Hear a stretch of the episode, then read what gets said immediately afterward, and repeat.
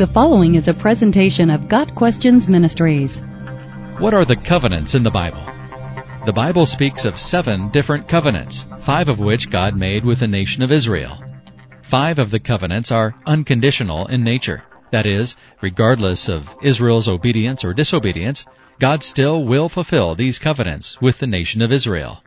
One of the covenants is conditional in nature. That is, this covenant will bring either blessing or cursing, depending on Israel's obedience or disobedience. The Adamic covenant can be thought of in two parts. The Edenic covenant, that is, innocence, and the Adamic covenant, or grace. Genesis 3 verses 16 through 19. The Edenic covenant is found in Genesis 1 verses 26 through 30 and chapter 2 verses 16 and 17. The Edenic covenant outlined man's responsibility toward creation and God's directive regarding the tree of the knowledge of good and evil. The Adamic covenant included the curses pronounced against mankind for the sin of Adam and Eve, as well as God's provision for that sin. Genesis 3 verse 15. The Noahic covenant was an unconditional covenant between God and Noah specifically, and humanity in general. After the flood, God promised humanity that he would never again destroy all life on earth with the flood. See Genesis chapter 9. God gave the rainbow as the sign of the covenant, a promise that the entire earth would never again flood, and a reminder that God can and will judge sin. 2 Peter 2 verse 5. The Abrahamic covenant. Genesis 12 verses 1 through 3 and chapter 15. In this covenant, God promised many things to Abraham, he personally promised that he would make Abraham's name great, Genesis 12 verse 2, that Abraham would have numerous physical descendants, chapter 13 verse 16, and that he would be a father of a multitude of nations, chapter 17 verses 4 and 5. God also made promises regarding a nation called Israel. In fact, the geographical boundaries of the Abrahamic covenant are laid out on more than one occasion in the book of Genesis.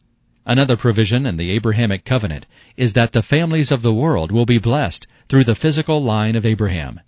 Genesis 12 verse 3 and chapter 22 verse 18. This is a reference to the Messiah, who would come from the line of Abraham.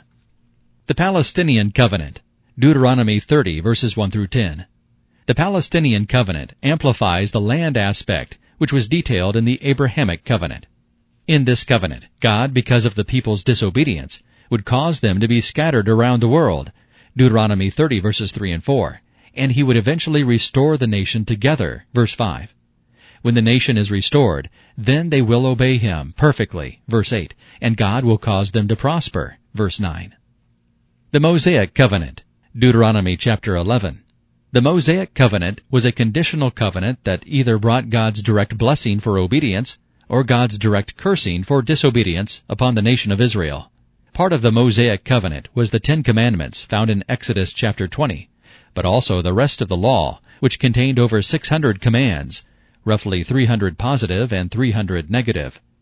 The history books of the Old Testament, Joshua through Esther, detail how Israel succeeded at obeying the law, or how Israel failed miserably at obeying the law. Deuteronomy 11 verses 26 through 28 details specifically the blessing cursing motif. The Davidic Covenant, 2 Samuel 7 verses 8 through 16. The Davidic covenant amplifies the seed aspect, which was detailed in the Abrahamic covenant. The promises to David in this passage are very significant. God promised that David's physical line of descent would last forever, and that his kingdom would never pass away permanently. Verse 16. This kingdom, furthermore, would have a ruling individual exercising authority over it. Obviously, the Davidic throne has not been in place at all times. There will be a time, however, when someone from the line of David will again sit on the throne and rule as king. This future king is Jesus. Luke 1 verses 32 and 33.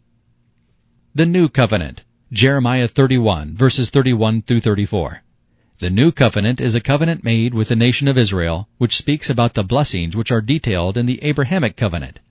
In the New Covenant, God promises to forgive sin, and there will be a universal knowledge of the Lord. Verse 34. It even appears that the nation of Israel will have a special relationship with their God. Verse 33. Within the discussion of the biblical covenants, there are a few issues that Christians are not agreed upon. First, some Christians think that all of the covenants are conditional in nature. If the covenants are conditional, then Israel failed miserably at fulfilling them. Others believe that the unconditional covenants have yet to be totally fulfilled, and regardless of Israel's disobedience, will come to fruition sometime in the future. Second, how does the Church of Jesus Christ relate to the covenants? Some believe that the Church fulfills the covenants, and God will never deal with Israel again. This is called replacement theology, and has little scriptural evidence. Others believe that the church initially or partially will fulfill these covenants. While many of the promises towards Israel are still in the future, many believe that the church shares in the covenants in some way. Others believe the covenants are for Israel and for Israel alone, and that the church is absent from these covenants. Got Questions Ministry seeks to glorify the Lord Jesus Christ by providing biblical answers to today's questions. Online at GotQuestions.org.